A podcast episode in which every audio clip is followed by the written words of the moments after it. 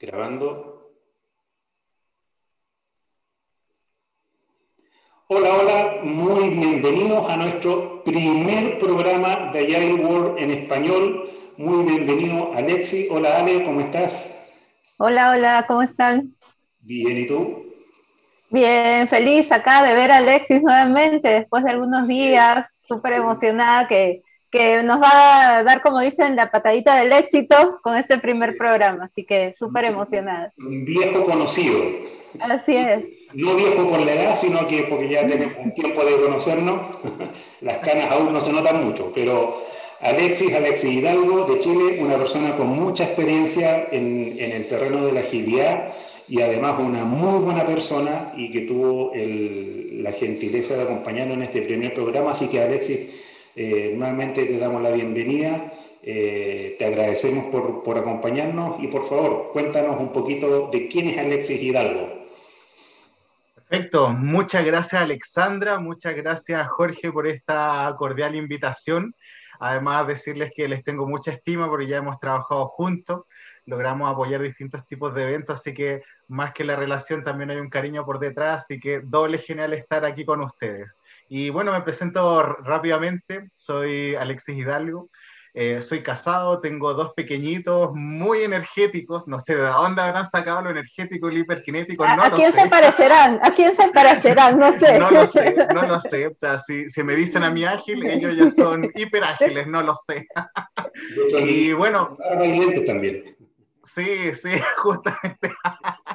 Y bueno, tengo ya 14 años de experiencia laboral y dentro de los cuales ya llevo 8 años dentro del mundo de Lean y agilidad.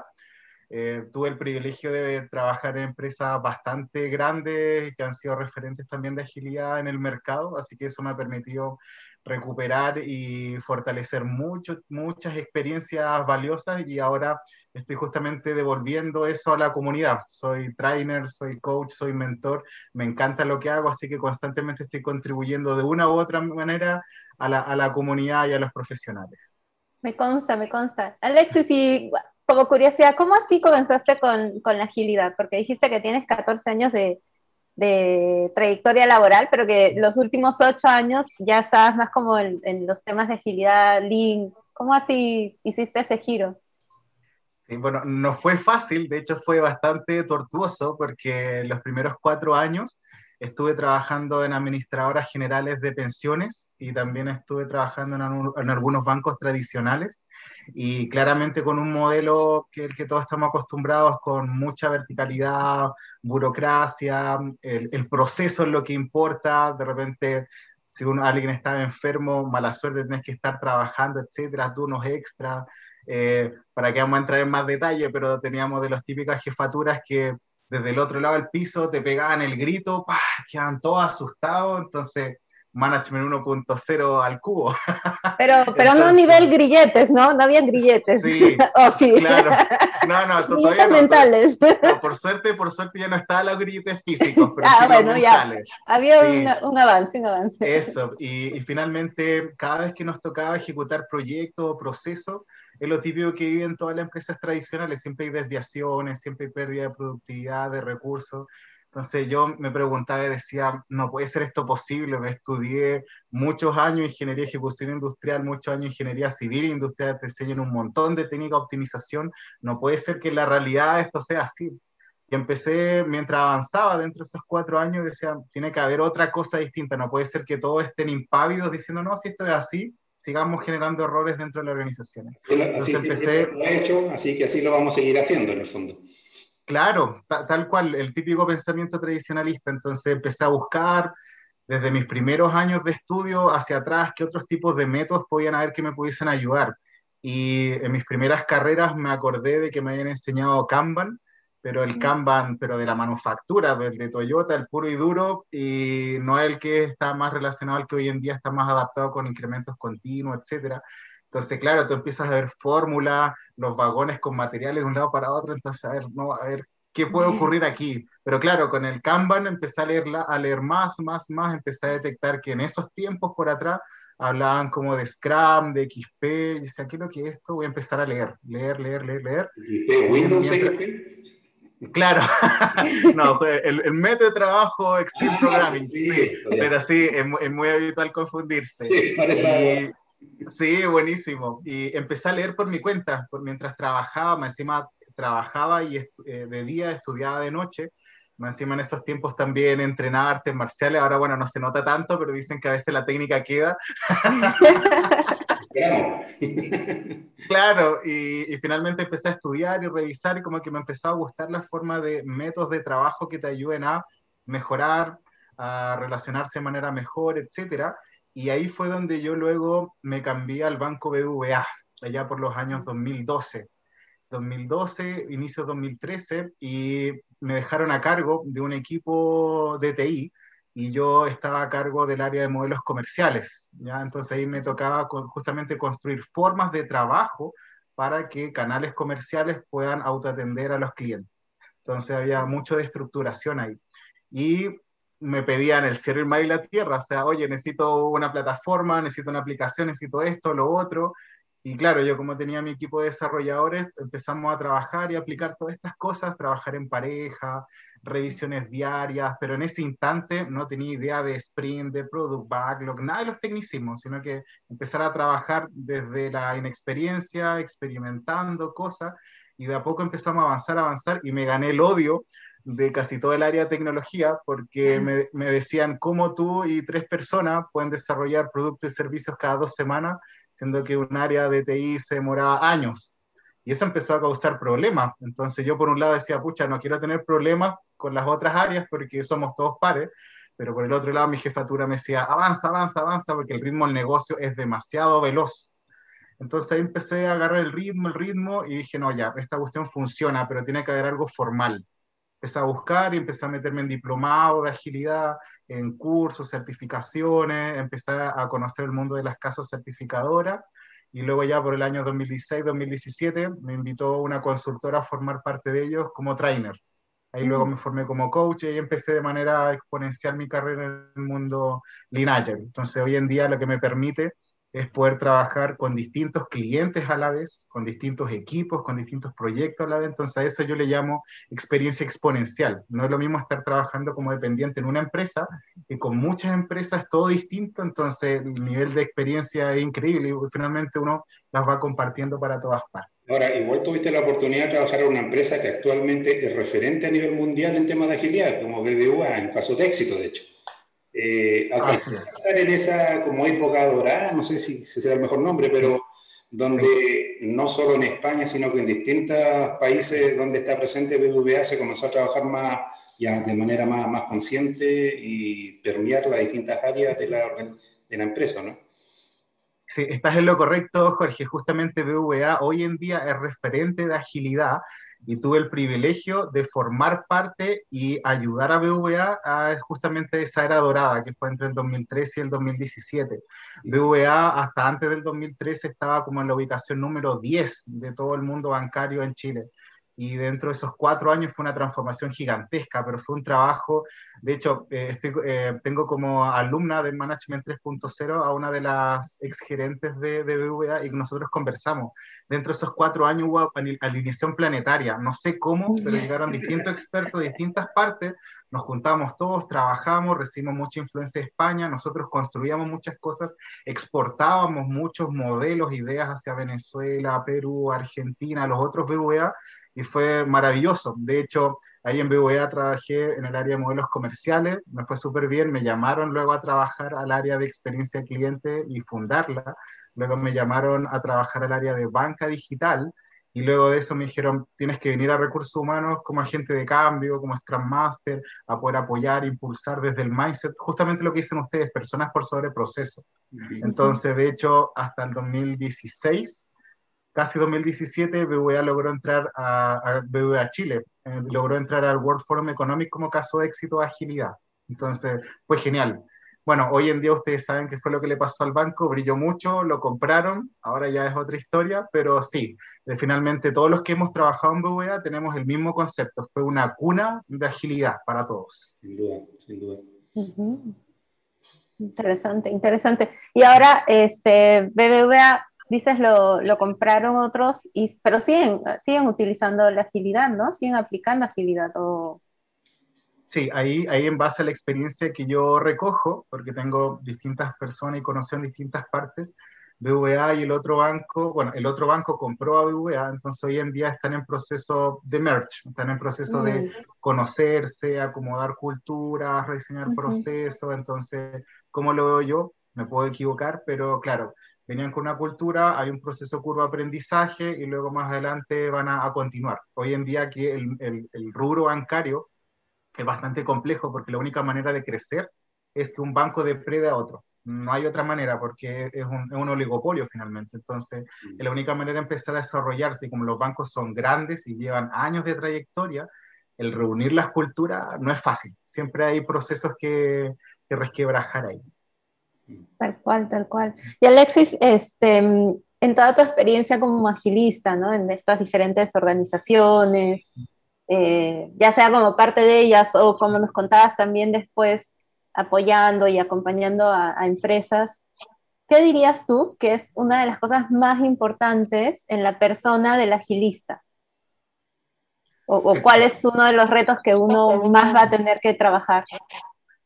Desde mi punto de vista, y he tenido distintos debates con, con amigos y archienemigos dentro del mundo de la agilidad, pero desde mi punto de vista, yo creo que lo más valioso eh, ya sea desde un agilista, de un practicante de Lean, y después te lo extrapolo a cualquier profesional, es la voluntad de querer hacer las cosas bien. Yo creo que desde ahí es la base de todo, porque pueden haber métodos, prácticas, técnicas, herramientas, fórmulas, puede haber de todo. Desde mi punto de vista, todo eso son palancas de cambio que te pueden ayudar a avanzar por un lado a otro, quizás hacer un cambio de timón, avanzar más rápido, reestructurarse, pero lo básico desde mi punto de vista es la voluntad de querer hacer las cosas bien. O sea, yo estoy en un puesto de trabajo y si yo veo que todo está mal y no tengo voluntad de cambiar, eso va a seguir igual. Si yo tengo una relación con una persona y nos llevamos más o menos mal y no tengo la voluntad de querer solucionarlo, eso va a seguir igual. Entonces, si uno tiene la voluntad de querer hacer las cosas bien, ahí yo ya siempre digo que ahí uno tiene una pequeña chispa para poder convertirse en un agente de cambio. Finalmente, el agente de cambio dice lo que los demás quisieran decir. Un agente de cambio hace lo que los demás quisieran hacer. Entonces siempre el medio está esperando que alguien inicie. Entonces yo creo que todo parte con la voluntad de querer hacer las cosas bien. Ahora sí. Claro, es como, perdón. Disculpa. Dale, dale, dale, dale. Si, si pudieras ejemplificar un poco eh, qué significa hacer las cosas bien desde la agilidad, ¿cuál, cuál deberían ser, por ejemplo, aquellas prioridades que un equipo o una persona que esté comenzando a, trabajar con estos temas dentro de una organización debería tener como punto de referencia para justamente, como dices tú, hacer las cosas bien. Perfecto, buenísimo. La, la, pregunta es de hecho bastante buena porque eh, la voy a dividir por niveles, porque no es lo mismo a nivel de equipo, de área, de gerencia o división, vamos a partir de lo más pequeñito que es de los equipos. O sea, si yo soy parte de, soy miembro de un equipo y estoy viendo que hay conflictos a nivel interpersonal y ni siquiera el líder los resuelve, yo no me puedo hacer el leso, no puedo hacer vista gorda de esa situación. Porque si hay dos compañeros que tienen un manejo de conflicto deficiente, tarde o temprano eso va a contaminar a todo el equipo. Entonces, es ahí donde uno puede contribuir y decir, ¿yo puedo ayudar a esa situación o no? Entonces, finalmente, hoy en día, claro, todos le decimos Lean Agile, pero finalmente todo esto es, es gestión de personas. Entonces, eh, si quisiera vincularlo al mundo de la agilidad, podría decir entregar valor, eh, generamos valor hacia otras personas. Entonces, si yo veo un manejo de conflicto de, un par y veo que nadie está haciendo nada y yo tengo las herramientas para contribuir a aquello, voy a generar valor para que eso se resuelva. Ahora, si hay un proceso por medio, un producto, un servicio, más tangible se vuelve la agilidad de Lean con distintos tipos de herramientas o prácticas. Por otro lado, si yo estoy a cargo de un proceso me estoy dando cuenta que es improductivo, de que genera fallas, que quien lo recibe no es lo que realmente corresponde, que hay reclamos, que la gente se queda hasta tarde generando ese proceso con falla. Y si yo me doy cuenta de todo eso y hago vista gorda, o sea, me estoy manteniendo todo en el status quo, en un enfoque tradicional. Entonces, si yo tengo herramientas prácticamente para contribuir, Yo voy a querer generar ese proceso de cambio, pero ahí es donde vuelvo nuevamente al proceso de voluntad, porque todos en los trabajos estamos con así una mochila de trabajo, llenos. Entonces uno ve un problema al lado y uno dice, no, mejor me quedo callado, ¿sí? ¿para qué me voy a ganar un problema adicional? Pero yo creo que ahí es donde está el tema de la voluntad de hacer las cosas bien, o sea, hacerse un pequeño espacio de tiempo, ayudarle al otro, compartimos la carga y ahí uno finalmente empieza a maximizar, a duplicar, a mejorar y finalmente ahí ya empiezan todos los conceptos de línea agilidad, como conectar el flujo de valor, optimizar el total, desplegar valor. Entonces, hablar de los demás conceptos técnicos es como embellecerlo un poco más, finalmente todo esto a nivel de, de relaciones, entonces ya sea a nivel de persona uno a uno, a nivel de grupo, a nivel de proceso, de área, finalmente ahí va como uno va impactando en cada uno de ellos. Si yo prefiero dejar el status quo o prefiero retar ese status quo. Mm. Ahora, yo pensaba eso como que en Latinoamérica al menos es como bien retador, ¿no? Por el tema de, de la cultura y todo, de que, que, nada, que siempre también cuando hablamos de la sociedad en general, eh, nos quejamos de los gobiernos, ¿no? Eh, pero yo siempre me pregunto y digo, ya, está bien, puede que las cosas no estén andando del todo perfecto, pero ¿y qué estamos haciendo nosotros para también generar ese cambio? Porque el cambio no es solamente en el gobierno o en los líderes o en la otra persona, sino también, como tú decías, si yo veo que hay, no sé, una mala relación entre algunos compañeros de mi equipo, bueno, algo puedo hacer, ¿verdad? No, no esperar a que las cosas se den por arte de magia, sino, como tú decías, tener esa voluntad de generar cambios, de contribuir con algo, aunque sea por pequeñito que sea, y quizás sea como la chispa que prende eh, todo, ¿no? No sé qué. De, de hecho, me haces, acordar, me haces acordar que la semana pasada inicié un taller de certificación de management y hablamos mucho sobre estos temas. Y todo esto se alinea mucho con un meme que anda por ahí dando vuelta, que hay un director arriba de un podio y mucha gente lo está escuchando y dice, tenemos que liderar el cambio, sí, tenemos que promover cambios, sí, ¿quién quiere liderar? ¿Quién quiere ser líder ahora? Y desaparecen todos. Entonces, eso es muy natural y va muy en línea con lo que dices tú. Finalmente, todos quieren liderar, pero cuando se da la oportunidad, todos se quedan mirando, nadie quiere dar el primer paso. Y yo, ¿por qué lo atribuyo? Y yo, ¿por qué lo atribuyo?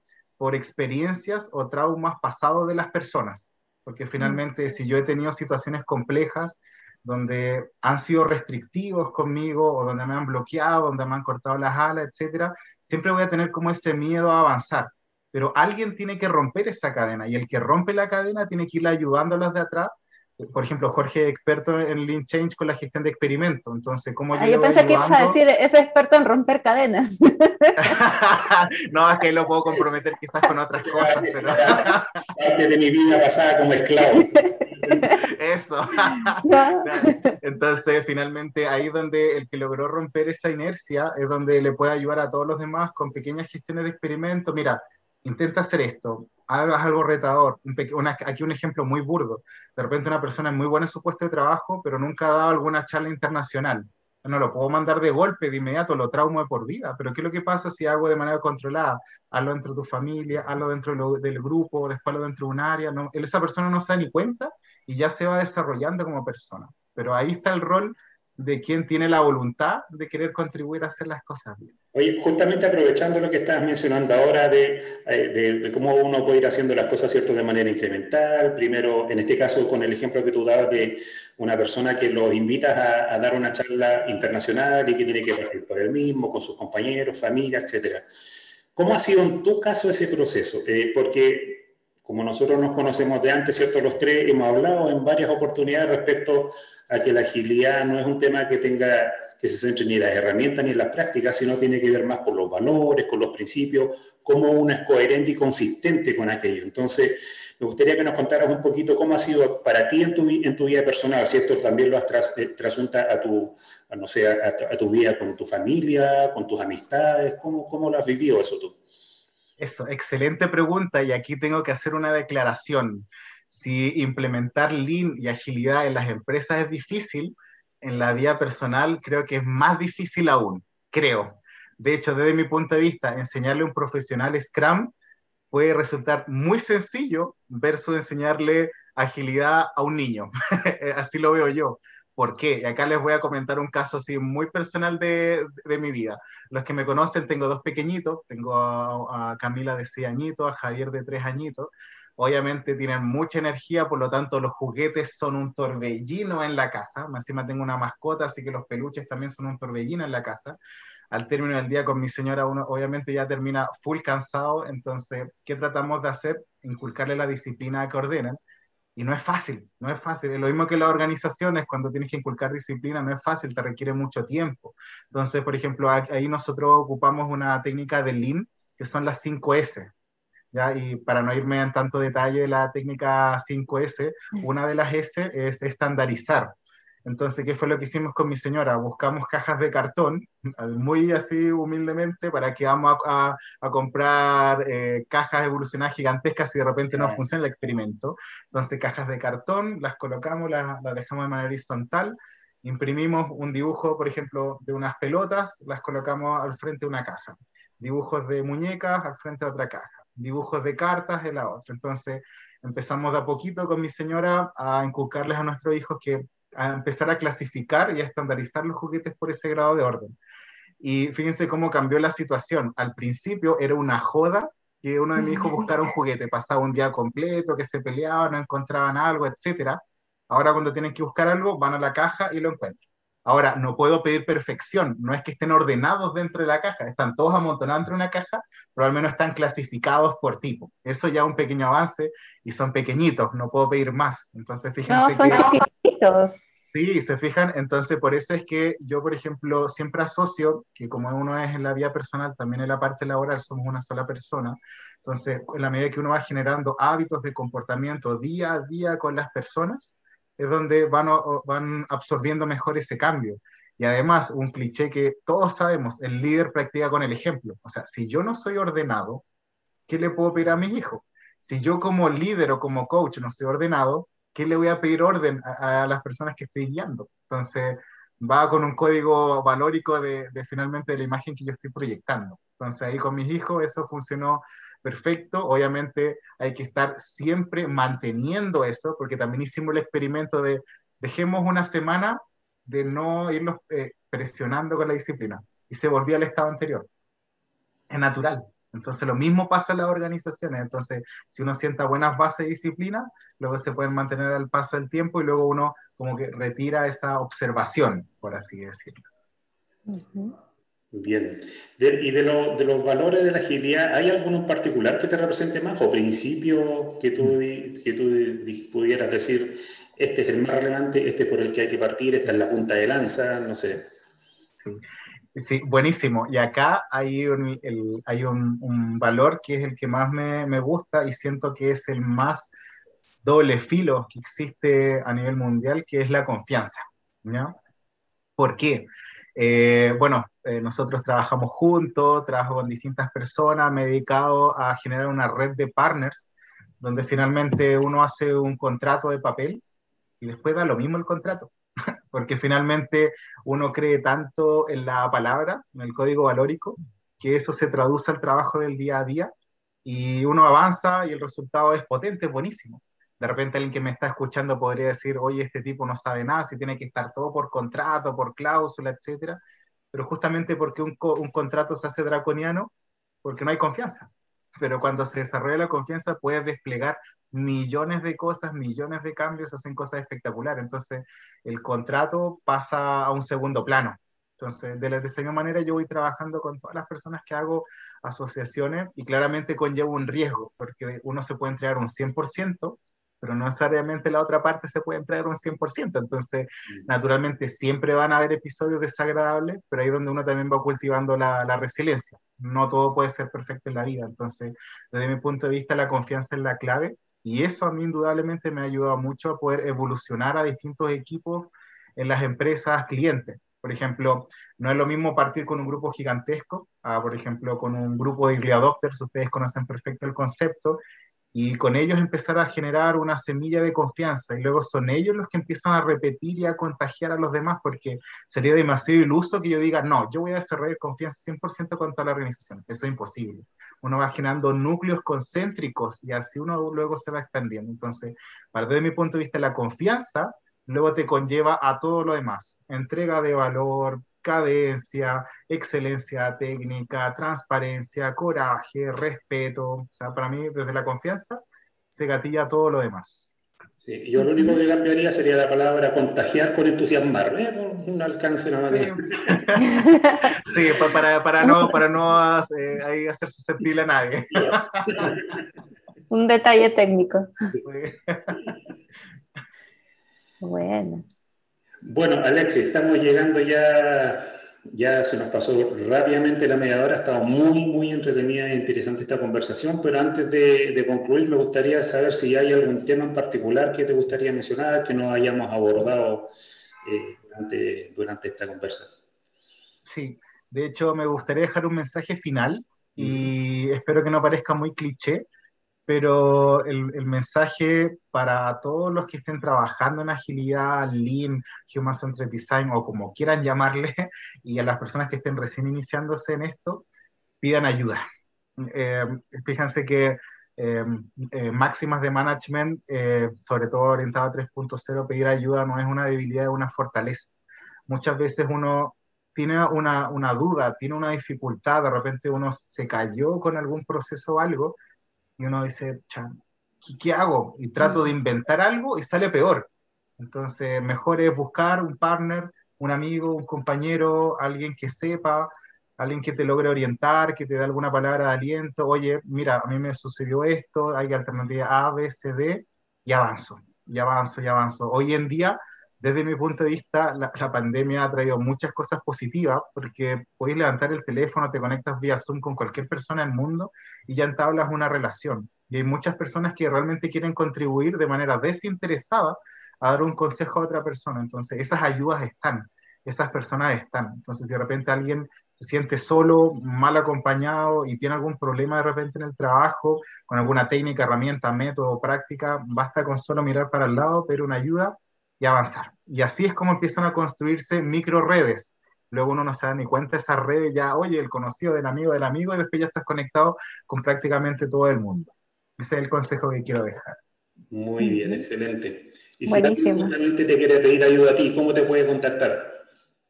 Ah, perfecto, buenísimo. Eh, bueno, yo no respondo el teléfono, no. no, no, no. Lo, que sí es cierto. Claro. Sí. no, no. Acá, por ejemplo, eh, me encanta que primero me contacten por WhatsApp. Eh, porque, porque, ¿qué es lo que pasa? por WhatsApp o por mail, porque cuando yo hago sesiones de coaching o mentoring, eh, mi foco es 100% a las personas o los equipos con los que estoy trabajando. Por lo tanto, me pueden llamar por una urgencia o algo y yo realmente no contesto. Me he ganado algunos problemas familiares por eso, sí, pero soy muy dedicado para las cosas que hago. Entonces, si alguien me quiere contactar, me puede escribir a alexis.taurusgalaxy.com o bien me escriben a mi WhatsApp, que luego les paso el dato. Y luego ahí uno empieza a conversar, etcétera. También están mis redes sociales, páginas web, pero ahí con eso ya ustedes pueden eh, googlearme, pueden linkedearme, etcétera, etcétera. Y es mucho más fácil triple En los comentarios tus datos para que quienes quieran ponerse en contacto contigo y, no sé, pues, conocer un poquito más de tu experiencia o algunos temas que los puedas apoyar, lo puedan también hacer sin problema. Eso, espectacular. Así que les agradezco mucho este espacio. Los felicito por seguir impulsando la iniciativa Agile World. Son ustedes unos profesionales increíbles, los conozco de cerca, hemos trabajado juntos, así que sin duda les va, van a seguir proliferando con esta iniciativa. Así que muchas gracias. Gracias. Gracias a ti, Alexis. Muchas gracias. Bueno, un abrazo entonces. Eh, nuevamente una muy interesante conversación, Alexi. Gracias por, por el tiempo que nos, que nos, brindaste, que nos regalaste. Y amigos, bueno, nos veremos en un próximo episodio con otra persona tan interesante como Alexis. Así que no olviden seguirnos en las redes sociales y estar atentos a las próximas novedades. Un abrazo a todos, cuídense mucho. Nos vemos pronto. Chao. Listo.